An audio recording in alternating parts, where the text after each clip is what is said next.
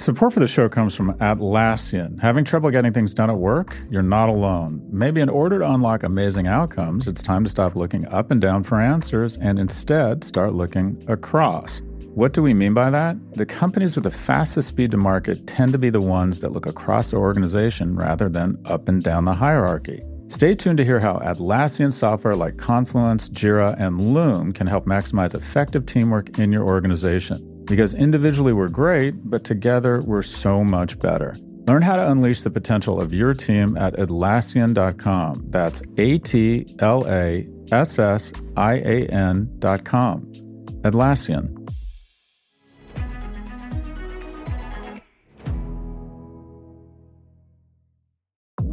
Support for Pivot comes from Pendo. Pendo improves the apps your customers and employees rely on. Whether you're building applications for customers or managing applications for employees, Pendo can help deliver better experiences for your users so they can get more value from your software. Visit pendo.io slash pivot to learn more about how your team can use Pendo to start building better digital experiences. There you can also check out Pendo's lineup of free certification courses, 12 hours of in-depth training for your product management teams on topics from AI to product analytics to product growth. That's pendo.io slash pivot to learn more.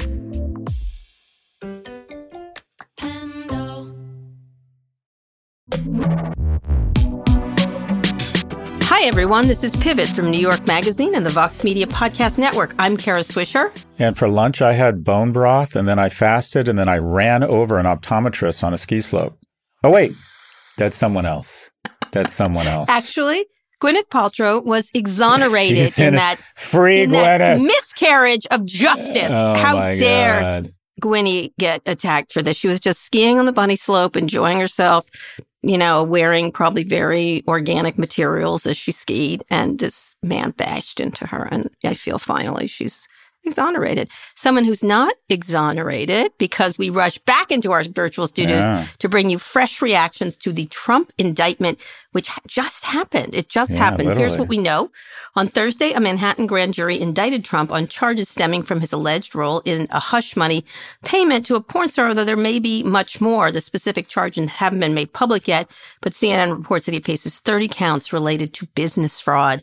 A spokesperson for Manhattan DA Alvin Bragg says he's reached out to Trump's lawyers to quote coordinate the surrender. Uh, wow, a lot going on, and lots of people are weighing in on social media like crazy. It's so fascinating how this has become, you know, instead of just a, a media story, which used to sort of run the show, this has become a massive social media uh, phenomena as everybody's rushing to make comments or or or have observations or try to game the system. Members of Congress, Trump himself, who's on Truth Social, um, he said he's been indicated, um, which I think means indicted. Um, He wrote he's been did- indicated. yeah, he wrote he's been. Oh, that's perfect. I think he did it on perfect purpose. That's perfect. Purpose. That's my feeling is that they want to no, like. no, No, he just misspelled it. Okay. no. Well, that's It- it people means- have been enjoying it. It means his that- cocaine dealer's back from Tulum. Oh, wait, no, that's his kid. Never mind. Okay. I'm sorry. Go ahead. So allegedly, last week he was supposed to be indicated, and he wasn't. And of course, that was a huge amount of news cycles. And again, it's doing the same thing. I mean, my mind goes to I can't figure out. I've always thought that accountability is part of healing and Yeah. coming together. So Yeah. that's the glass half full here. I also worry that um, conservative states are going to convince their Supreme Courts to start issuing indictment, indictments against uh, for Democratic politicians. Mhm. I wonder if there's going to start a tit for tat here. I wonder if we're literally splitting apart. And the most interesting thing about what I've seen play out so far is that Ron DeSantis Is trying to porn in here. yeah, he's vowed not to honor what is essentially an extradition from Florida, and it reminds Right. me of uh, remember Ruby Bridges being blocked from entering. Yeah. hmm Uh, so it- because Like a George Wallace moment. Kind yeah, we're literally splitting apart. We have extradition uh, treaties with, you know, I think Kenya. I mean, we we we have extradition treaties with almost every country in the West, but we're not going to be able to potentially extradite someone who's under indictment from Florida. They actually don't need him, from what I understand. Is that right? Lawyers were speaking of this. Yeah. Um, he said will not assist in an extradition request. Well, they just had Um, the National Guard show up. whatever. They don't really Yeah. need him. He's Yeah. trying to horn in here. And by the way, Donald Trump wants to show up at the courthouse and be arrested. He wants to use it Oh, for his think? fundraising. He doesn't want Ron DeSantis to save him and protect him. He wants to go there. He wants a mugshot. He wants the cuffs if he could have them. He wants to like say things. It, you know, it's an unpaid media event for him. And he's already put out fundraising things online. There are like crazy amounts of now that I've been indicated.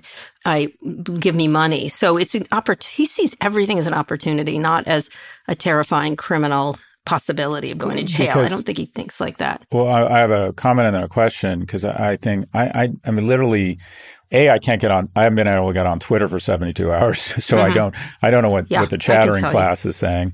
But it's actually somewhat funny, but go ahead. Go ahead. Maggie Haberman, who I would argue, or at least appears to be closest to the Mhm. to their camp than anyone, hmm and kind of calls balls and strikes and has become become the Trump whisperer. Or I don't know. hmm She claims that the t- him and the team are really rattled by this. Well, yeah. Yes. I think probably both, but he does, he's not going to resist arrest. It's just too crazy to do that. I agree. A lot of people didn't think that was going to happen. And so uh, the press was like, oh, they're taking off a month. There was all these stories this morning and everyone on Twitter and elsewhere was speculating about this. Yeah. And then they dropped it, which George Conway actually had the best tweet. It's good to see the old drop it in the mail just before leaving on vacation trick is alive and well. Another thing that was funny is t- Trump's been using social media to communicate. Again, he's Right. using Truth Social, but he wrote a, a, a note on Truth Social, all, all caps. I have gained such respect for this grand jury and perhaps even a grand jury system as a whole. The evidence is so overwhelming in my favor, so ridiculously bad for the highly partisan and hateful district attorney that the gen- grand jury is saying, hold on, we're not going to rubber stamp with most grand juries are branded as being, we're not going to vote against the preponderance of evidence against blah, blah, blah drop this sick witch hunt now. That's what he says. But, and then someone tweeted, thank goodness the indictment came from a grand jury that Trump only yesterday had said had restored his faith in the entire grand jury. It's like so real time what's happening, how this is happening and how we consume it. It's really quite, it's, it is like a show. I feel like there's really two huge stains on Mhm. the American story over the last 30 years, maybe three if you if you count the overturn of Roe, but essentially or the challenge to Roe. But I think the two real stains that have kicked two of the three legs out of the kind of moral standing of America were one, our invasion of Iraq. I think it's very difficult for us to to wave our finger at anyone in terms of hostile action after we essentially went in there under, you know, quote unquote trumped up charges. And then the 2nd mm-hmm. simply put, is the Trump presidency. Yeah. I, I just think everyone thought, you know, we could do a lot better. And it just got worse and worse and worse. Yeah. And we couldn't Yeah. believe that he was doing these things and then he'd go one step further. Yeah. But the, you know, I just can't. I, I, the thing that, that, I mean, immediately went to, I, I immediately go to the stock market. Truth Social, get this, Yeah.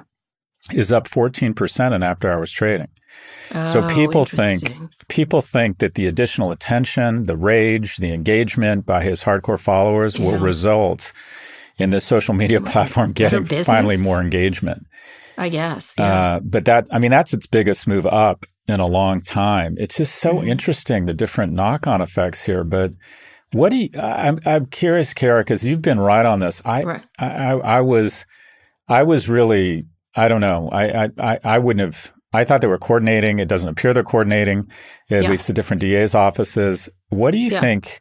Do you think this is good or bad for him? I think it's bad. I know. I, thi- Yeah. I think this whole media, like, oh, it's good for, yeah, sure, he can fundraise off of it, et cetera, et cetera. But he's got a group of people that are sticking with him no matter what. Right. I think everyone else is like, what? Are you kidding me?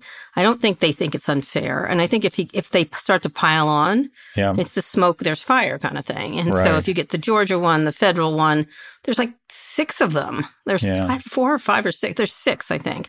I think it starts to be like, ooh, this is bad. Now, of course, they're going to rush to defend him initially, right? And Mhm. attack uh, Bragg personally, attack him as a Soros backed, whatever. The whole obsession with so the whole online conspiracy around Soros is really just biz- has moved to bizarre now. But I think, no, I don't think it's good to be indicted and on serious charges. You may not like this case, but there are other cases that you may Yeah. like better, right? Yeah, agreed. Yeah, And that's how I feel so, about it. Yeah. you know, okay, we're not, we're all like armchair lawyers. Like, I don't know. I think it's bad. I don't think it's good to be criminally indicted. for a felony ever. Like I, I just, and I know people can get off, and I know if he gets off, maybe, but there's another one standing behind it, and another one, and another one. Right. I, it doesn't mean he can't become the presidential candidate. I'll tell you that, but that's all we'll talk about is what a criminal he is, and that's not good for. I think Republicans in general who should be talking about Biden's too old, the economy, inflation. All we're talking about is whether Donald Trump is a criminal or not. And I think most average people are like, I don't want to vote for that. Uh, that's just, It'll be really interesting to see how hopeful Republican candidates respond to this. well. like- yeah, yeah. They're all be, they're all backing him right now because they Yeah. don't know what to do. Yeah. But I think, and he holds them to account. And so, you know, I think, I really think most of the people in the Republican, like, it was interesting because besides Christie, Nikki Haley took a shot at him earlier today about Putin. I think they're testing it to see how much, how they can go, get at him. They've got to be like, we cannot have this, you know, this criminal walrus run the show, essentially. I They- don't know. they've gotta be know if they're behind like closed that. doors. I don't. Be like, I oh think my they may say that, but I think they're also Yeah. horny to be close to power. And they have so much respect for his hardened silo of a base that they don't see fraying. Yeah, they haven't been able to turn it into victories though. So I just say loser, loser, loser. Like he's lost one, two, three times, Right. and that's enough. Like loser is what he'd have to have a massive win, and that is not happening for But him. right It would either now, right now, just with that hardened base, it looks like if you just game theory this out, yeah. it looks like as it stands now, even with this indictment, and it's a long, uh, Oh, you know, he'll have the he'll have the we have a long time. But if you had to like project how this plays out, what it looks like right now is that his hardened base versus the rest of the Republican base that gets split amongst several people all vying for Yeah. the nomination yeah makes him the nominee and he goes on to lose Yeah. against Biden. If you had to, if, if Vegas had looked at the wisdom of crowds around what people Mm-hmm. think is the most likely scenario, that's it. But again, it looks like he'll be the nominee at this point, even with this unless he steps down. I don't know. I don't know. I think he I- I sees. just- I, I- think he sees the nomination as his ticket out of this shit. Yeah, yeah, probably, but it doesn't matter. They indicted him, and he's a, he's running. He's already running. I think what's really interesting to look at is how everything plays out on social media because it's Mhm. become the de facto place where you see all the moves. I think the media sort of matters, the regular media, because they're sort of screaming over at CNN and MSNBC and Fox right now. I think it that sort of matters, but how they all react and strategize and react and strategize to me is Mhm. where you sort of look. Even though it's not the real world, it certainly does start to create narratives around it. But it's historic. He is the first president in history to be criminally, criminally indicted like this. This is like, God, he's, well, he's number one at a lot of things, and this is one of them. It's historic, I guess. It's I just. I, I'm. It's funny. I don't know how you reacted. I'd be curious what your emotions were. My emotions were, at first, I was really, I was really shocked for some reason. Even though Yeah. everyone said it was coming, I was shocked. Yeah. And increasingly, I got to be honest, I'm feeling Mhm. joyous. I mean, Mm, that was another, since you're not on Twitter, one of the things was Happy Indictment Day. Like, so in, indicative day. I guess. yeah, it's it's even though I realize there's some risk around this, I just feel like at the end of the day, our the arc of America bends towards justice. Um, or I'd like to think that. Yeah. Well, let me just say, as you were saying, any indictment or conviction doesn't bar him from running for president. Yeah. No, it He doesn't. can run for president from from jail. I mean, this happened in Italy. So, you know, they're also preparing New York City for uh, a deployment in case a riot starts, although so far he hasn't attracted big crowds for that. It is historic. It really, truly is a historic uh, moment. And, and, and democracy is is also, it wobbles with this guy. Well, and it's wobbling around the world. And the next It is. 72 hours are going to be so telling. What happens to his fundraising? What Yeah. happens to his quote unquote base of of sycophants or pretendo sycophants in the Mhm. Republican Party? What happens on the Democratic side? What do they say? I it just what happens? Do a do a bunch of state Supreme Courts start issuing indictments against Right. Democrats who they dig up Right. old they dig up old, I don't know, campaign finance violations and start issuing indictments. It's the next Yeah. 72 hours are going to be fascinating. They are. It, they are absolutely. But there are some good news. Gwyneth got away, you know, out of her. Thank jail. God. Thank God. Well, in in that vein, actually, we have a lot to talk about. There's so much to go, and we've got to get on with the show. But just two things I have to say here: Gwynnocent and indicated. There you go. There you go. Let's start the show. Let's light this vagina candle, Kara.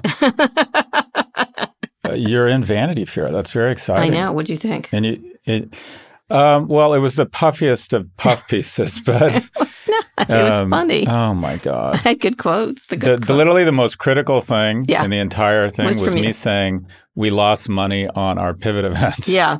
Well, I didn't. That was the investigative, hard hitting journalism brought to you by Condé There's Nast. not much Um, to get on me. Come on. What are they going to get? Come on. What would you? Come on. Come on. What is there? But you look good, Thank and that's you. the most important thing. Thank you. You look nice. Thank you. Are you? Uh, you're a little I jelly. like- it sounds like you're a little it. jelly. That's what seems. Oh, 100%. All right. Yeah. Yeah. 100%. Yeah. The Bill Maher thing didn't get you. Didn't give you enough juice. Not enough.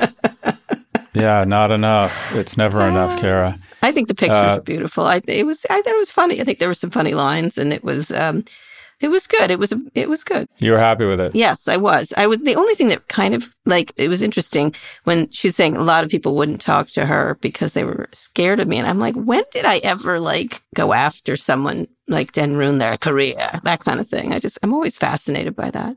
I've got to run. I'm having brunch with Kara Swisher, and if I'm late, she'll vaporize my career. I don't think we have real power, Scott, but maybe we do. Yeah, I, don't, I think we have influence. I don't think we have power. Yeah. I don't think we have, we have political I power. don't political power. I would like a little power, but I don't think I do. Anyway, it was very nice. Thank you, Charlotte Klein. It was a good piece. Um, and again, that picture of me and the cat was really quite fantastic. That, yeah, that that was the cat really cooperated. I know that cat loves being attention. He that cat like wanders around the front yard to only to be petted. Like to like Yeah. it stands there and waits for people to praise her. She's a great cat. She's she's you know Casey Newton's terrified of her because she attacks Casey Newton whenever she gets the chance. I just decided I like that cat. she sits. We have this um, in That's San hilarious. Francisco. We have this uh, stairway. This. Um, that's painted the color of the Golden Gate Bridge, and it goes Mm-hmm. in front of Casey's window in the cottage across where he rents from me. And she sits there and stares at him in the window. Like you can open the window and she just stares at him. it's really kind of strange. So Ah. we've we've got things mixed up here. I'm actually thinking about. I think my next dog is going to be a German Shepherd. Oh, you're having another dog? Well, I like to plan my next dog. I love dogs, and How old is your dog? well, my they're two and three, so I got some time. Got The one's a Great. Dane. That's what I thought. They're young. Great Danes live to be like four. I mean, they're just Oh, they do. Well, no, actually, we so given that you asked, we purposely got the runt of the litter because the difference between a 120 pound Great Dane and a 180 pound is two or three years. The smaller Yeah. ones live much longer. And but Oh, Great Danes okay. are an unusual breed and they don't live very long. They get hip problems. And the bottom line is they're not freaks of nature. They're beautiful dogs, but they're not Mm-hmm. they're kind of too big for their organs and they just don't have very long lifespans. So Oh, anyways, wow, God, every dog I've had have stayed around. My dogs, there, which who are living, who've retired up to upstate New York, um, with a with a family member of Megan's. you mean you had them put to sleep, you just don't want to tell your kids? No, Yeah, no, I love no, that. No, no, they're up there. They're coming to visit next week for Easter. No, Little Muffin went to a farm. Yeah, that's my now favorite. these dogs are like 103 years old. They, my, I have little dogs. I get little, Purse not dogs? tiny, tiny ones, but smaller dogs. I get dogs from the pound. Lovely came from the pound. I just, I just use, you know, uh, whatever local place where there's there's animals. I don't get any kind of fancy dogs like yeah, we have a we have a rescue. of the way, absolutely the way to go. They're, Yeah. they're much happier. Yeah. Now they're good dogs, but they live forever. Anyway, um, I may get. I was thinking of getting another dog for uh, the Really? little ones, but I, it's a lot of work. Uh, but you already have cats. I get it. I think I think the relationship between a kid and a dog is really special, and and there's something different between the relationship between a small the small dog is like having an accessory, a really cute purse running around the house. They're fun. They're They're efficient. small. They're not small. Small. They're not. They're they're like medium dog. Medium. I've always had medium sized uh, rescue Uh, dogs. but yeah. a big dog, Yeah. it really is a different. It's like having a relationship with a beast. yeah. They're really, it's a different type of relationship. But, anyways, I'll I'll help you get your dog. Yeah, I think kids and dogs Yeah, are important. agrees. I agree with you. I agree with you. I've always had dogs. Anyway, uh, we have so much to talk about, and we moved on to dogs go. from my delightful photo shoot for Vanity Fair. Anyway, uh, you should read it. It's actually Scott is quoted in there. He's very funny about. I said things. nothing. I had literally she po- I said so many nice things about you, and that's what she came up with. There's only Anyways. That's right. That's right. But thanks for, for, for talking about that. That was great. Anyway, we have lots to talk about today. Misinformation follows the tragic shooting in Tennessee, and China might be rolling out the red carpet to tech. We'll see. Uh, we'll also take a listener's question about aging in America. Ooh, that's a good question. But first, Disney is shutting down its metaverse unit, part of a round of layoffs, eliminating 4% of its staff. The company also laid off Ike Perlmutter, the chairman of Marvel Entertainment. Uh, that's a different group from Marvel Studios, where all the big movies come from. Uh, he had pushed. He's he's sort of a grumpy Trumpy, and he'd pushed for changes for the company's board last year, including arguing for a seat for Nelson Peltz. I think he was working hand in glove with him. It seemed like he had sold Marvel to Disney, and then has struggled there. Uh, I think he's he's got a he's, he fights with a lot of people. That's the stories that come out, and uh, and then there's lots of other meta things are shutting down in lots of areas. Lots of companies are sort of cutting back on metaverse aspirations. It's a little early. We'll see what it means for Apple's AR device, which is coming out, AR VR device, and and more. But what do you think about this? It reminds me of when Nike gave up on the fuel band. Oh yeah, I had a fuel band. Yeah, so did yeah. I. Everyone had one. Yeah. Everyone still has one in a drawer somewhere. Yeah. When a company like Nike can't make a fuel band work, I mean, they mm-hmm. have all the assets, the distribution, the brand, the capital. They don't have the, the industrial hardware, the technology background, but look, the metaverse, it's just amazing. We decide when someone makes hundreds of billions of dollars that they're literally Jesus Christ. And when he. Mark Zuckerberg, went all in on the metaverse, funds were raised to invest in the metaverse. And every company thought, oh, we got to go, got to go meta. And everyone is coming to the realization that this is, I mean, this is kind of one step worse than 3D printing. It's mm-hmm. just, it's such. Oh, 3D printing. Remember that? It was going to change the world. It was going to yeah. re- it was going to reduce. It was going to eliminate all need for uh, imports from China because we print yeah. everything on demand locally. I mean, you know, and then you go to a conference and we'd all gather around something that looked like a microwave oven and watch it make a, a baby Yoda and be like, okay, this is the future. Um, it was just I have so that baby Yoda fucking somewhere. ridiculous. and anyways, the metaverse is right up there, except people bought into it longer and wasted more money. Uh, yeah. But it's um, everyone's. I mean, Microsoft, Disney, everyone's getting out. Yeah, Microsoft. Yeah, I think they're getting out completely. I was trying to think, you know, sort of like crypto. It's like it didn't quite. It, it's still there. I mean, there's still elements. You're going to have a metaverse like VR experience. I don't think it's going away in that regard. But it's the enormous spending. I think Mark over, as we t- said many times, was way over his skis about where this was going. I, I never count out that thing because I think there are applications, um, but it's certainly not what he was talking about for sure. Again, I hope Meta keeps on investing 1.2 or losing 1.2 billion dollars a month yeah. on this thing. But everybody else, uh, you know, looked at him and said he's a very bright guy. If he's going all in, we should probably hedge our bets and go in a little bit. But no, yeah. this uh, this doesn't make it doesn't make any sense. Yeah, it's it's it's over there in the crypto corner. they're sort of all hanging out together, and it's interesting. A lot of these companies that get started and then then they pull the rug out from under them. You know, but that's the thing. Someone said to me, the planes are covered with the bodies of pioneers, and I think that's absolutely true. Speaking of Apple, which also has this device coming out allegedly, um, it's also jumping on something that actually has been working: the buy now, pay later train. The company announced Apple Pay Later, allowing users to split purchases into four payments over six weeks. The service will allow loans between fifty and thousand dollars to be used with merchants that accept Apple Pay. Scott, we know how you feel about buy now, pay later. Does it make it any better coming from a brand like Apple? No, it makes Apple worse. It's okay. Explain why you object. Well, there's the a very simple axiom about building wealth, and it's not only about what you do; it's about mm-hmm. what you don't do. And in some, mm-hmm. you should never go into debt for personal consumption. If you can't afford a new outfit for Coachella, if you don't have the cash on hand, you don't buy it. And a lot of people end up with real serious, um, and some of this is for me and my colleagues that that prostitute the American dream and put a ton of debt on people to go get borrow a quarter million dollars to mm-hmm. get philosophy degrees. Uh, so we're guilty, or I'm as guilty of this as anybody. But you should not. There's some good debt.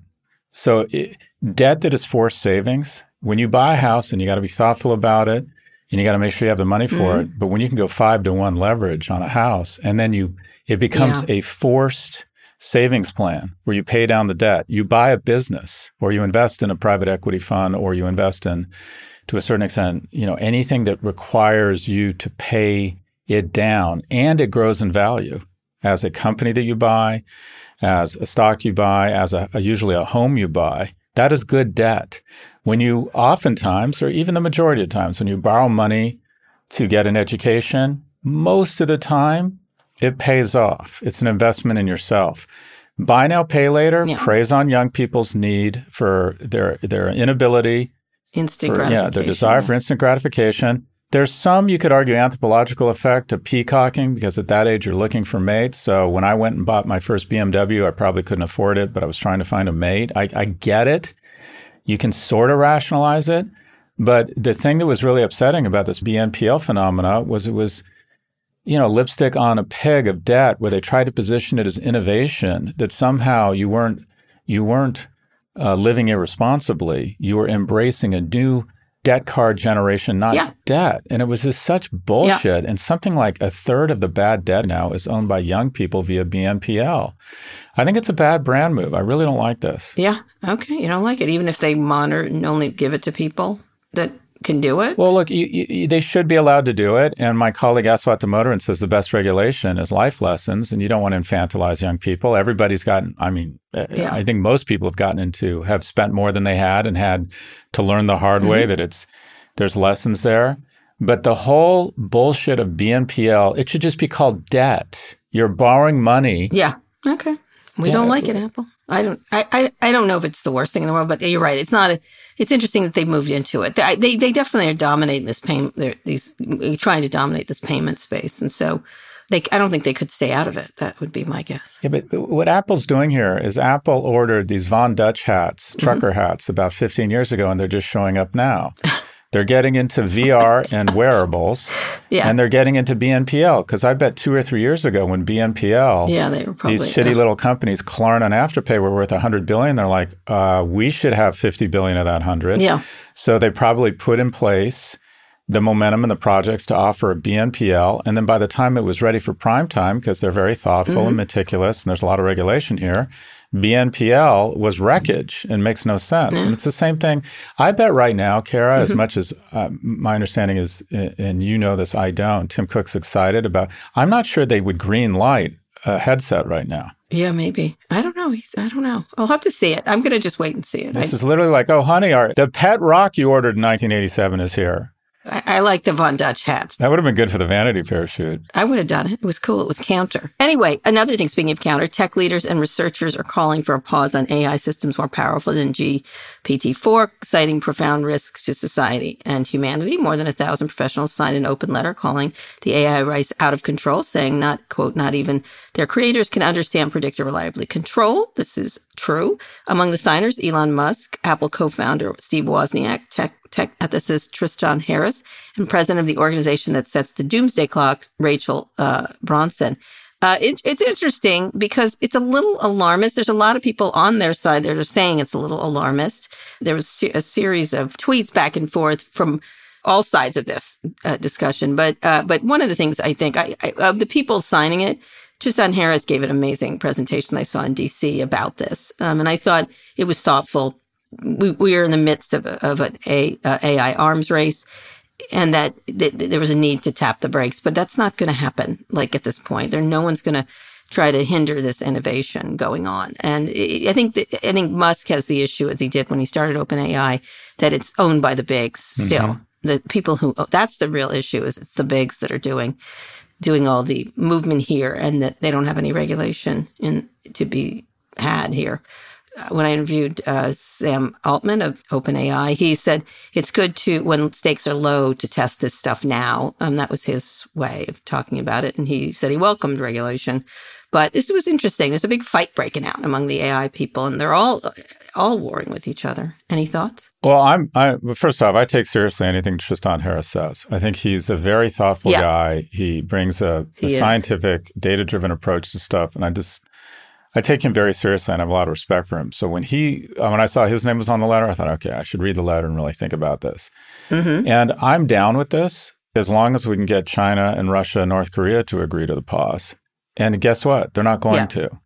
And the reason why I don't, yeah. Uh, I'll tell you why I don't think we should slow down and what is behind this letter AI, I absolutely believe with Tristan and everyone else, it has the power to be transformative and also could pose a significant threat just because by sheer virtue of its breakthrough power, technology potential. Mm-hmm. But I want yeah. us out ahead on this. I don't want the Russians developing the hydrogen bomb before us. Mm, I see. Interesting. Hydrogen and, bomb. And I think we have to be more aggressive and learn from the the mistakes of the past and say we have to get mm-hmm. just like we have now Space Force that's building its own facility down in I think Alabama. We need a government body, a regulatory agency with ethicists like Tristan, with very smart technologists that looks at new technologies, that adopts them or absorbs them in for government funding. It should probably also be very crisply and aggressively integrated into our security apparatus as a tool. Uh, and we should be thinking about mm-hmm. this and regulating it. But for God's sakes, do you think that anybody else is going to slow down on this? No, you know, it's interesting because I got a note from one of them um, and I said, it's fine to debate. You know, I was like, but they wrote back, I, I sent one that Emily Bender wrote, who was sort of on the, she's, she's on the watch, watch this stuff develop, but she, she wrote, okay, so that AI letter signed by lots of AI researchers calling for a pause on giant AI experiments. It's just dripping with hashtag AI hype. Here's a quick rundown. And then she went through it. And then I sent it to one of them. They said, it reminds me of the American left tearing itself apart in 1968 and paving the road for Nixon and that uh, OpenAI may well undermine the fabric of society, as Emily knows, and the OpenAI is only going to be too happy to see the opposition divide itself into little pieces. Feels a little alarmist. You know what I mean? Like that's that's not really an argument one way or the other, and it is. It's a very complex situation, which benefits the big companies when it's a complex situation because no one's going to do anything as one argues about whether to do anything but you know, I I don't know Elon's stake in this. He's got a lot of different agendas, so you never know. But he did at his heart, he really did worry about this as you know the threat to humanity. He kept saying. Well, let me ask you on. this: This um, is a sincere question, looking for an answer, not a question posing, sure. not a comment posing as a okay. question. If my understanding is basically Elon Musk tried to take over OpenAI and was booted out, and yes, yes, sort of, sort of, yes. okay. Yeah. If he had gotten control yeah. of OpenAI and he was in charge mm-hmm. of this right now and had flipped yeah. it to a for profit entity, do you think the guy that has been rolling out autonomous driving perhaps a little bit early, that's been increasingly rolling mm-hmm. out cars that appear to have some issues and there's massive recalls, do you think if he was in charge of this, he'd be calling for a slowdown? Uh, I don't know. That's an interesting question. I think this has been of concern in the genuine Elon Musk. I think it's been of concern. he really does believe this AI could mm-hmm. kill us. He does, and I, I think he's it, it's it's not a new thing. And I think the reason he started OpenAI because he was less than the AI. He's worried about who mm-hmm. controls it, the very big companies. Like, and that's what that's what he's been tweeting lately, and it's been consistent with stuff he did before. So that so that that jibes that he does. He's worried about the largeness of the companies who are controlling this, and he's worried about where it goes without any regulation, and that is consistent. So I do believe he's sincere in that because it's so long. It's been you know 20, 15 years about that. Um, that said, I agree. This is a different Elon, and I think he's lost power, and so therefore he's signing it, right? So it's a kind of I don't know what his agenda is in this. And I think we let's leave mm-hmm. him out of it. Some of the other people are very reasonable people who want to talk about this. And I think they're correct. And I think Tristan in this in this presentation, you know, talked about this. He called it Gollum AI, that you don't know what it's mm-hmm. going to do, and there's damages behind the face of it. Um, and I think he's correct. And so I think the thoughtfulness is not here. I don't quite know what to do about it because I think government intervention is not really the answer, particularly. And I think government should have been involved in the funding of this for mm-hmm. which they weren't on the whole compared to other technologies. I think the alarmist stuff doesn't help it. I think you have to go, okay, it's good for this, this, this, and this. Here's the dangers. And there should be um, I hate to say blue ribbon commission, but something, but outside of another mm-hmm. agency, there needs to be a blue ribbon commission of people who uh, disagree to discuss and debate so that we can at least understand where the alarms need to be. But it's again, the bigness of the, of the organizations dominating it is of concern to me. I don't know if it's going to kill humanity and, you know, run us over and put us in, you know, I don't know if it's the Terminator is where we're going to yeah, end up with this. the Manhattan Project. We basically, towards the end of World War II, Yeah. our spies said, oh, Yep. the Germans, the Nazi Party, they're working on jet engine Yeah. technology such that they can attach a, a rocket to a jet engine and it can get to London in, you know, 17 minutes. Yep. Yeah. I agree. It's. I think that's exactly the right metaphor. And they thought if they get jet engine technology, and also we found out that they were working on nuclear fusion or Yeah. fission or splitting the atom. yeah, and we grabbed their scientists. We grabbed their scientists. And so we, you know, we got the best and brightest, put them in New Mexico, and it was a race. And there were a lot of Yeah. people that knew, including Einstein, that were like, okay, Mm-hmm. this is going to end up in bad ha- bad places. The, the the ability to split the atom is going to have real negative consequences. Yeah. But they said we're in a race, and the lesser evil here will be if we're first. And that's how I feel Yeah. about this. I, I don't doubt there are going to be Yeah. really ugly things that come from this. Um, I want to be first. If we could have an international treaty that would slow this down, I'd be uh, uh, I'd be down with it. I just don't think that's capable. Mm. Uh, you know, Yeah, it's it is like nu- nuclear is the right one. I have become death. You know, there's a big uh, movie about Oppenheimer Mm-hmm. coming from I think Chris Nolan. I think that's who did it. I, don't know. I, I I I'm fascinated by Oppenheimer. But let's get to our first big story. Misinformation is putting more lives at risk after a school shooting, this time at Covenant School in Nashville. After the attack left six dead, right wing pundits, politicians, and news outlets seized on the shooter's possible transgender identity. It's not clear. Personalities including Donald Trump Jr. and Marjorie Taylor Greene, always the same people, threw out attacks at a wide swath of trans targets, including gender affirming care and hormone replacement therapy, which this person it hasn't been confirmed, right? no We're not evidence sure. that this. Yeah. Not at all. Not at all. Just using pronouns on a website essentially is all they got. Uh, police haven't said anything about a motive, but of course that's not the point. They use any opportunity to keep bashing away at trans people. Uh, Tucker Carlson is doing it right now. It's a weird obsession, but here they are. Remember, after a shooting in Uvalde, there were conspiracy theories that the shooter was transgender and a leftist. Not so. And after the Buffalo shooting, right wing conspiracy theorists claimed that the shooting was a quote false flag. The theory was endorsed by an Arizona state senator. So weird. I, I don't know why we talk about gender identity when the, the vast majority of shootings are carried out again by cisgender males. I think it's 97, 98%, which nobody's really counting that, but that's what it is. Twitter says it removed more than 5,000 tweets because they contain information about upcoming trans rights protests at the Supreme Court. Um, the protest is named the Trans Day of Vengeance. It's been in the works for a week, not the greatest title. Um, uh, Greene and uh, and others say their Twitter accounts were temporarily limited after they called attention to the rally. Oh, I don't know what to say. I mean, I'm sure you had the same reaction. It's like you hear about this and you just go, oh Yeah. no. And you're like, how could it get any worse?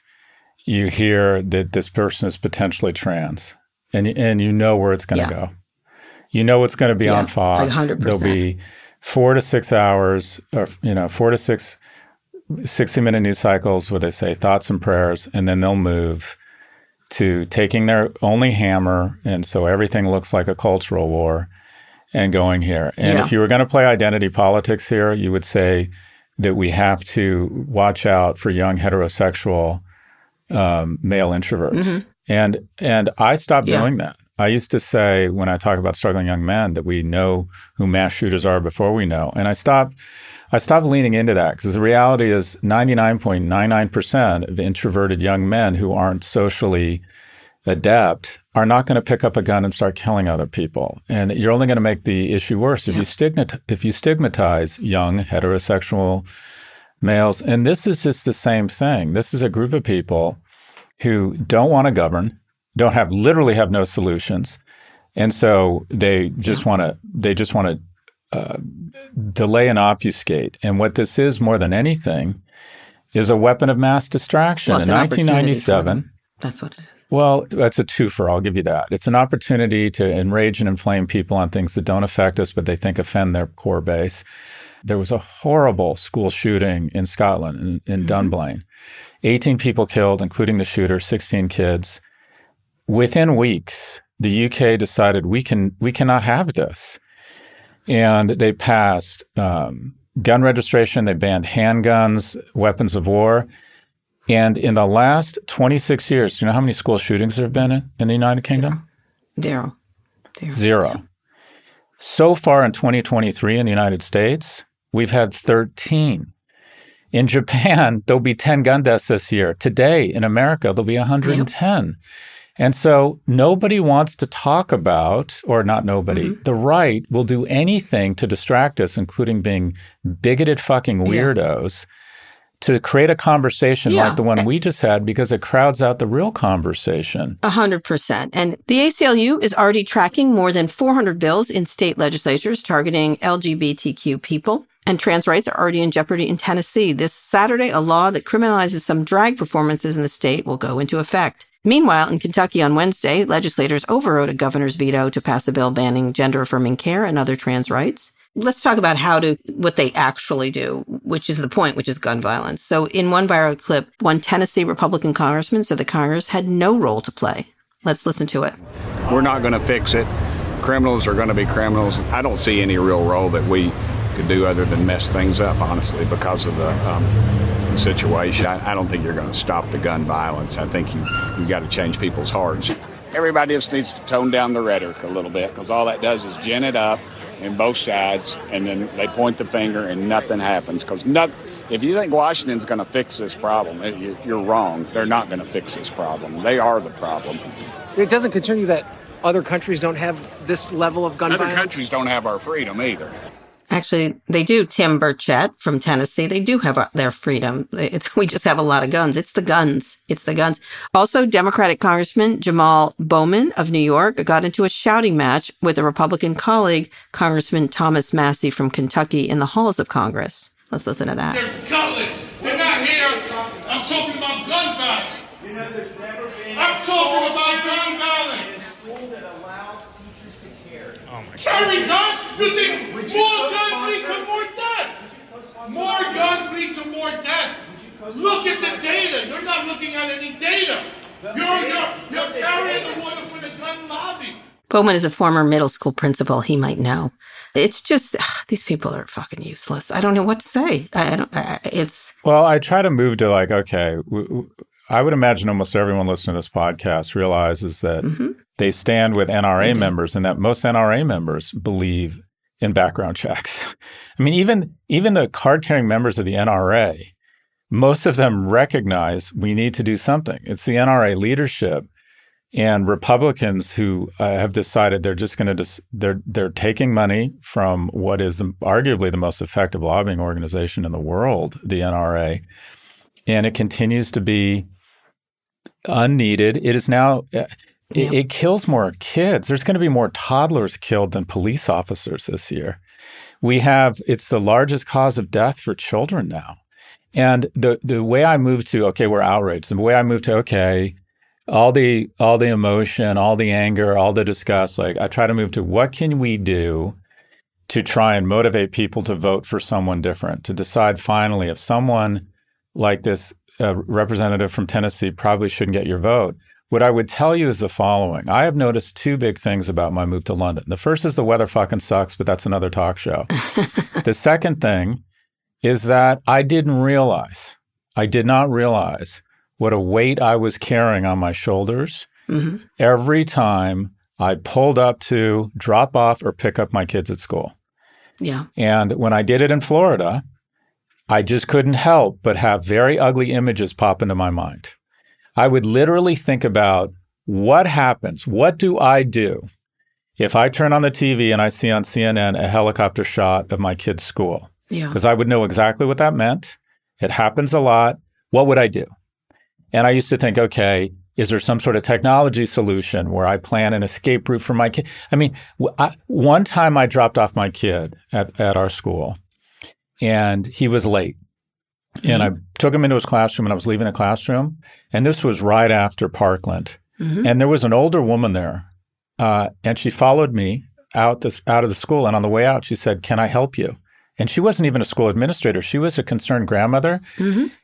People were so paranoid. Yeah. People were be. so freaked out. Yeah. That when they saw someone they hadn't seen before on the campus of the school, mm-hmm. they went to the worst place possible. Of course. And we hear we hear about obviously like the, the devastation of the individuals, but Americans have decided it's likely not going to happen to me. And so they don't take action, or at least uh, that's the only thing I can figure out. This is the price they've decided it's okay to pay. They just do. Even it was interesting. The Washington Post had an amazing piece about the the parents of several people who were killed at these various shootings, including Sandy Hook and uh, Parkland, allowed the Post to create recreations of what happened to their kid and how this AR-15 ripped them apart. And so they showed how it looked, like what what this this as opposed to a regular gun, which is apparently less damaging, damaging nonetheless. But this AR-15 is like a just a it destroys people, it like it pul- pulverizes people, and so they let them do it. And it was it was a computer simulation. It still was so sad and upsetting. I have always been a proponent of show the pictures, show the fucking pictures of of get the parents to let people see the damage and that's we're, we're protected from it from what the, from the damage put the I media agree. should just put the I pictures agree. up and say is this what you want this is this works now there's a danger of becoming you know war porn like i think that's that's always they, they always protect people from those photos but to me I feel like it's done. Let's show them. Let's show them what's happening precisely. And I think we do a disservice when we don't do it. And I know it's a controversial thing when I say that, but it just seems like it's the only thing that's going to shock people out of it. Because eh, that said, they watch, I was thinking about how much violence there is on television and how many decades we're so used to watching shoot 'em ups and westerns and all the movies. Like we're sort of inured to the violence because there's so much we see on television or through horror movies, etc. So I don't know if that would work even. What you're talking about happened, and it was very effective. And it was in 1955, a 14 year old African American boy, Emmett Till, was lynched in Mississippi, and then they mutilated his body. And his mother, when they did the funeral in Chicago, uh, requested and got an open casket. And it was a, it was a key moment uh, because people just saw the horror of this. And I agree with you. I think that is uh, an unfortunate and necessary thing that needs to happen. But uh, what I'm just saying to other Americans, is someone who's living abroad now, I will mm-hmm. absolutely move back to America. I love America. I miss it. Mm-hmm. I pay American taxes. But that constant level of anxiety yeah. will return. I have to say, every time I think about moving, sometimes I think, oh, maybe, you know, oh, this is going badly kind of thing. Gun violence is the reason. I certainly won't move to certain states because I'm like, forget it. There's too many guns there. Right? They're everywhere, of course, but uh, it's it's a consideration. It certainly is. Like it's Well, just look at just yeah. look at the data. I mean, yeah. it's just this ridiculous notion that there's nothing that we can do in the only nation this happens. Yeah, it just your tautology doesn't. I mean, it just doesn't make yeah. any goddamn sense. I, I, urge everyone go back and look at Michael Moore's movie, which is still very powerful. Uh, you can have your opinions about Michael Moore, but that movie is something else. Bowling for Columbine. I think he was making these points wow, 20 years ago. It's a movie well worth going back and looking at, and why here versus anywhere else. This combination of fear based everybody needs a gun uh, because uh, they need to protect themselves. Again, the Post, which has been doing amazing coverage of AR-15s, et cetera, interviewed 15 people with AR-15s. I urge you to go look at that too. They all think their families are under siege. They do, and and no matter what you tell them, it's really hard to eradicate feelings like this among our our populace about being under siege and living in fear. Yeah, but it's it's again another example of minority rule. The yeah. majority of Americans are, are for some gun regulation. They recognize yeah. this is out of control. Yeah. Just as the majority of America believes that that women should have access to family planning. Yeah. But we now have minority rule. Minority rule. You're 100% right. 32 trans people were killed last year. They're typically the victims of violent crime. One of the deadliest mass shootings in America targeted patrons at the Pulse Club and Club Q in Colorado also. And for those who are attacking trans people about this. Tucker Carlson tweeted that the trans movement is Christianity's natural enemy, using this opportunity to do that. And so for those people, go fuck yourself in that regard. All right, Scott, let's go on a quick break. When we come back, we'll talk about China and Sam Bankman Fried and uh, hear from a listener who saw you on Bill Maher. How exciting! Mm-hmm. Exciting. I heard you were on Bill Maher, Scott. That's right. I was with a cat. you wish you were the cat.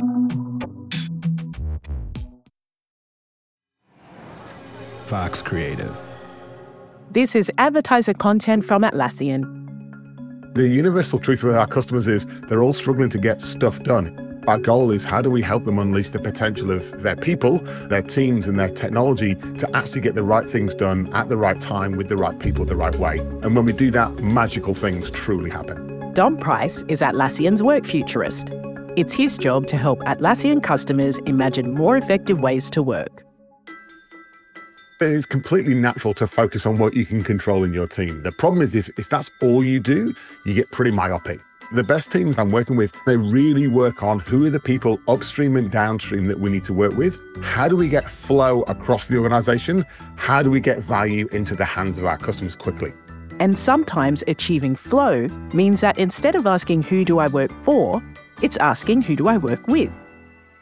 When you get team connection right, everyone benefits the employee, the employer, and the customer, right? To get stuff done, the best organizations and teams right now are focusing on modern work. They're dreaming about the future, but they're dreaming about it by planting the seed to get the right things done right now.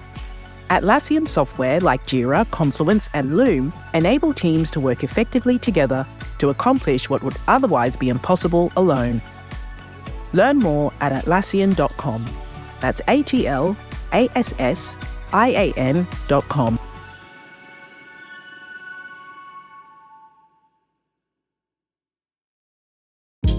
Hey, this is Scott Galloway, author, professor, entrepreneur, and most importantly, host of the Prop G podcast. We got a special series running on right now called The Future of Work, where I answer all your questions on surprise, the future of work. Questions including what are we missing when we work remotely, or how do we handle work life balance when a major opportunity comes knocking? From the provocative to the technical, we're offering insights you won't want to miss. So tune in to the future of work, a Prop G Pod special sponsored by Canva. You can find it on the Prop G Pod wherever you get your podcasts.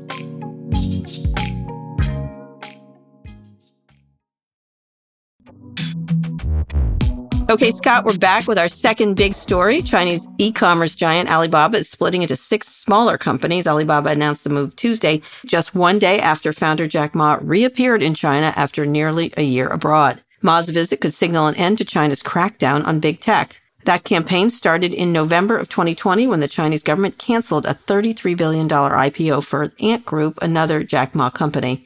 Alibaba's stock is up on the news and more could be on the way. Five of the six future spinoffs could IPO. I don't even know what's happening here. I don't know why Jack Ma went back to China. I think what they've done to him is really to see a quiet Jack Ma is such a shock and an acquiescent Jack Ma. But um, here we are. What do you think of this, this, this spinning it off? I mean, could be a good thing instead of having one giant company that runs all. What do you, what do we think of this? Uh, it's a great idea for shareholders. Uh, mm-hmm. If you think about what happens is the CEOs of companies uh, want to reduce their indigestion and they mm-hmm. buy, they make acquisitions. A, they want to get paid more. And the way, the easiest way to get paid more is to make a bigger company because the compensation committee will base compensation based on the size of the company. Mm-hmm. So it's always tempting. And always the idea of a great acquisition is so tempting that um, CEOs constantly overpay. Two thirds of acquisitions end up destroying shareholder value. But what you end mm-hmm. up with is these Frankensteins, these conglomerations. Yeah. And the issue is it's good for the CEO because the CEO is like, oh, my cloud division was down, but my e-commerce division yeah. or my, you know, or my payments division is up and it smooths out their earnings, makes things easier for them. But here's the thing. You don't, as an investor, need the CEO to diversify for you. You can buy separate stocks. Yep, and what you want, point. what you want as an investor is you want a CEO and a management team focused on one type of business that they can be fully accountable and responsible for. And so one of the one of the easiest ways to unlock shareholder value, and it's kind of a kind of a go-to in the activist playbook, is the deconglomeration or breakup of companies. Because what happens, Kara, is when you have a company that has so many different units that it's hard to suss out, and companies will start playing hide the ball in terms of reporting, and they'll mm-hmm. only they'll cherry pick which numbers they want to report yeah. from which divisions. So the market gets frustrated, and what the market decides to do in these conglomerates that are impossible to value is they look, find the shittiest business and they assign that multiple to the entire business. Oh, interesting. So the New York Times company traded at a multiple on EBITDA of four or five because that's what newspapers should go for, even though it owned the seventh tallest building in America, its headquarters, even though it owned 17% of the Boston Red Sox, even though it owned mm-hmm. about.com. So the moment you unlock value from a conglomerate that isn't getting any scale or real synergy here other than mm-hmm. reducing the, the headaches and the indigestion of the CEO, the disposition mm. of assets is a accretive for shareholders. This is a great I idea. Yeah. Okay. I still think what they did to these executives is really unusual. They sort of squashing them, Well, but they no, were no, trying I'm to take I'm away not power. saying I'm not Yeah. saying a, a breakup is is is is analogous to disappearing CEOs. Mhm. No, no, not at all. So it'll be interesting to see what happens to ByteDance and Tencent. And there's some really interesting signs. China, they may be worried about the TikTok effect here. Other signs of a possible tech thaw in China this month. Tim Cook and the CEO of Qualcomm both appeared in China in recent days. China's video game regulator approved a batch of foreign titles. And ride-hailing app Didi announced plans for expansion. They could be like, "Ugh, we pushed it way too far." I don't know. That is exactly what it, this is the closest Xi will ever come to a charm tour. Yeah. He's basically rapped a knuckle so hard he's cut off the fingers, a couple Yeah. fingers of the Chinese internet economy. Yeah. And his economists or whoever have sat him down and said, okay, if we're going to continue to bring millions of people out of poverty, we got to let our thoroughbreds run. Mhm. And they are on a charm tour right now. Hey, Yeah. Jack, come back. Yeah. You know, say hi. We're him. gonna we're gonna maybe maybe you you watch. There's going to be ribbon cuttings. There were a lot of photos of him. It was I'm always fascinated by how they do their PR in China. You know, it was interesting. Yeah, we'll see. But I think it's you know the same thing in Israel with Netanyahu. All these tech companies were like, "See you later, sir." With Um, American Tech, it's going to happen next. They're going to do a what- bunch of they're going to do a bunch of photo ops and a bunch of ribbon cuttings Uh, with American tech companies because is? Oh, oh, oh, in China. Oh, because okay. everyone says how how um, Yeah. vulnerable Apple is to this tumult in China. They are its second biggest market. That's where they Yeah. make their iPhones. Tesla. China is just as vulnerable. I mean, Yep. if if these companies pull out of China and tens of millions of people are out of work overnight, Yeah, I mean, sure. that could be. Keep in mind, you can't vote the party out of office here. It's called revolution. Right. So in some ways, they are very receptive to you know the goings on of the of the people, if you will. But Yeah. this is this is a charm tour. This is a charm offensive. China, you're in it with us, whether you like it or not. Uh, fighting with is probably not a great idea. One person who's in big trouble for in China is Sam Bankman-Fried. Remember him? The Mhm. FTX founder is charged with bribing Chinese officials to unfreeze trading accounts held by Alameda Research. Prosecutors say SBF first tried to hire lawyers to lobby Chinese officials and made fake accounts to trick them. That didn't work. They claim he greased some palms. Uh, this guy is going to jail forever. Uh, yeah, yeah. I mean, you know, well, what do we say about this? Nothing. Yeah, they're they're good. I mean, the judge is just gonna the sentencing hearing here is gonna be really ugly. Yeah. Um, yeah, I just, just, pile it on, put it on the oh top. Oh my gosh, yeah. Honestly, he's going to pay for all the sins of crypto. Uh, they're they're looking at other companies too. Binance is also being scrutinized. Anyway, uh, okay, Scott, let's pivot to a listener question. You've got, you've got. I can't believe I'm going to be a mailman. You, you, you've got mail.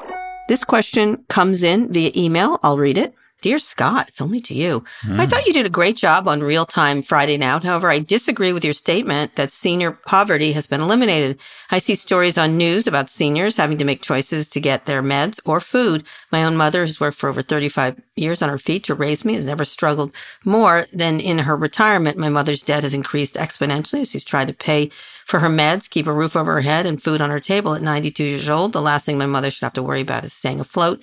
I think as a country, we're a long way from seniors feeling socially secure. A dedicated pivot listener, Sid, please address. Let me just give you a couple of statistics. In 2021, the national poverty rate for people over 65 was more than 10%. That's lower than the national rate for all age groups, which is 12.8%. But 2.3 million older adults on supplemental security income, SSI, receive less than $600 a month on average. Scott? Uh, so I want to acknowledge the point, you know, and unfortunately on television, and I realize I sound defensive, you have to be a bit reductive. Mm-hmm. But the, I'll, I stand by the general statement. In 1960, uh, people over the age of 65, over a third of them lived in poverty. It was 35%. percent Mhm. And because of Social Security, it's been reduced to 10%. So the reduction in poverty has been greatest among seniors, largely because of what many people argue is the most successful social program in history across every geography, and that's Social Security. Senior Yeah. poverty used to be a real scourge, and it's and it's now more the exception than the rule. So um, I've learned a lot about Social Security because I find the transfer of money from young people to old people. It doesn't make any sense to me that the wealthiest generation in history gets a transfer payment of a trillion dollars from younger people. But having said that, when I did the real homework on it, it is a very successful program. And I want to acknowledge that there are seniors who are struggling. I didn't mean to be that reductive, but but senior poverty has been reduced from 35% to 10%. Yeah. Yeah, it's interesting. You know, I just got my uh, notice of when I can take Social Security. It was funny because I'm just turned 60. Yeah, because um, yeah, no, yeah, you're getting up there. I know, I know. It was. If I were you, I wouldn't even buy green bananas. Uh, It's interesting though when you take the Social Security, how much more you get if you keep working until seventy or something. Sixty-seven, whatever it is. Yeah, yeah it's it's really. I was I, would never seen the numbers. It also showed how much money I had put in, which is interesting. And then I was like, do I should I take this out because I don't need it necessarily? But then again, I put it in. You know what I mean? Like it was my money that. Went. Well, and also if, if you want to secure Social Security, and let's let's go to it's a great mm-hmm. program. Mm-hmm. Let's secure it. In 2033, it's out of money. Yeah. If you want to secure it, so someone making $150,000 a year pays 6% or approximately $10,000 into the Social Security fund. Someone making a million and a half dollars a year pays $10,000 because the cap on it is, I think, yeah. $147,000. So if you lifted yeah. the cap and you stopped Social Security tax being a regressive tax, just made it a flat tax, not even progressive, but not regressive, then where someone like me pays 0.6% versus everyone yeah. else who pays 6%, it would be it would be solidified and funded uh, forever. That's how it should happen. I would agree with you, Scott Galloway. Rich people should more in, depending on income. But we're not going to do that, are but we? You know what? It, it, it, when you just think, speaking of money and being frugal as you get older, as I've gotten older, I've decided like I I actually don't really love uh, strip clubs, but I go because sometimes they have the best deals on breakfast buffets, Kara. it's just the responsible thing to do. To, Are you frugal? I wouldn't say you're frugal. To, let's not get into this one. to swing by uh, Glory Girls at 11 in the morning. Okay. It's just, it's the smart thing to do. Yeah. Yeah. On this argument, I am much frugaler than you in general. I'm a frugal person. I, I think spending money is wonderful. Yeah. As long as it's yeah. not BNPL. Okay. okay. Scott can pay up front. Buy now, pay now. Buy now, BNPN. Buy now, pay now. Why don't we suggest that to the seniors? Anyway, Sid, thank you for your note. It was very thoughtful, and you're right. Uh, TV is reductive, and I think Scott was is making a larger point, which he's also correct on. I can't believe I'm saying that. Anyway, if you've got a question of your own you'd like answered, send it our way. Go to nymag.com slash pivot to submit a question for the show or call 855-51-PIVOT. All right, Scott, one more break and we'll be back for predictions.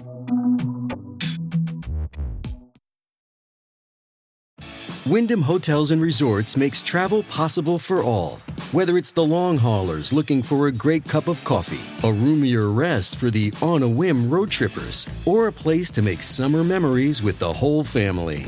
No matter who you are, where you're going, or why, with 24 trusted brands to choose from like La Quinta, Days Inn, and Super 8, your Wyndham is waiting. Get the lowest price at wyndhamhotels.com. Restrictions apply. Visit website for more details.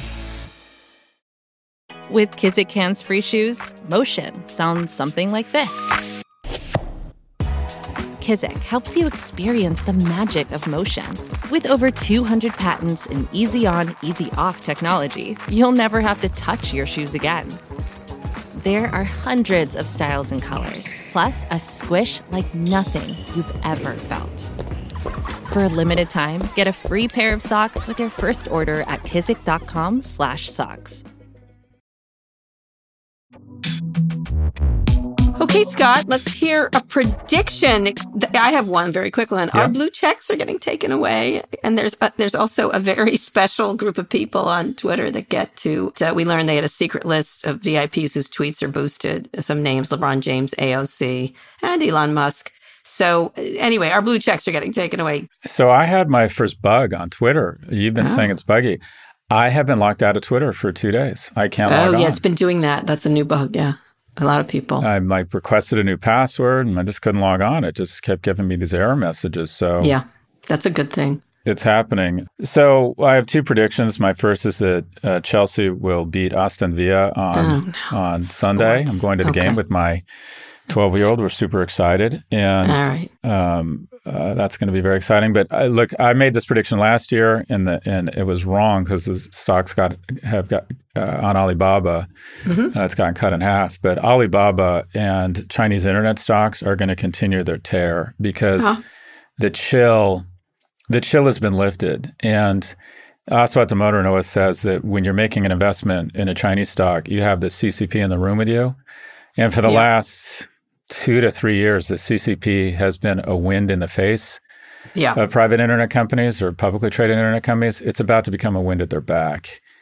Yeah. And it, with COVID uh, over the lockdowns, um, with China opening up again, I think you're going to see um, uh, a a mini boom. The Nasdaq is up in the U.S. It hasn't recovered as much in China. Well, actually, the last three months has been pretty strong. But this breakup, uh, you're going to see Yeah. some IPOs over there. We're about to see um, a regression to the mean for Chinese internet stocks, uh, a continued regression to the mean, where they accelerate. And Alibaba will probably lead the pack. Yeah. Oh, interesting. Okay. Yeah, I just think I think the government, I think these companies have been beaten down so badly, even with their their bounce back from November of last year. These companies, Chinese internet companies, are still uh, cheap compared to their peers in other mature markets. Right. And the unknown here, the reason they'd been battered so hard was the wind in their face of the CCP. And Yeah, the CCP yeah. has clearly decided, okay, they've learned. Jack Yeah. Ma's in line.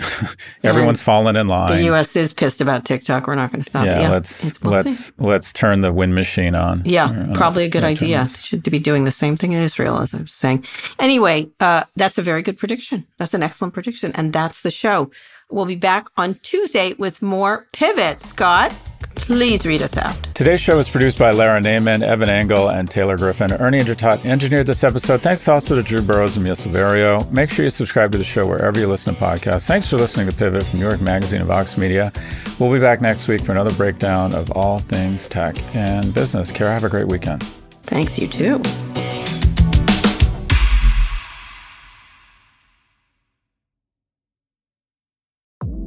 Support for the show comes from Atlassian. What do you think of when you hear the word flow? How about a smooth river of collaboration culminating in a shared ocean of positive outcomes across your organization? Atlassian software like Loom, Confluence, and Jira can help you achieve maximum flow across your teams by enabling fast and easy communication and connection no matter what time zone they're in. Because individually we're great, but together we're so much better. Learn how to unlock flow across your teams at Atlassian.com. That's A T L A S S I A N.com. Atlassian.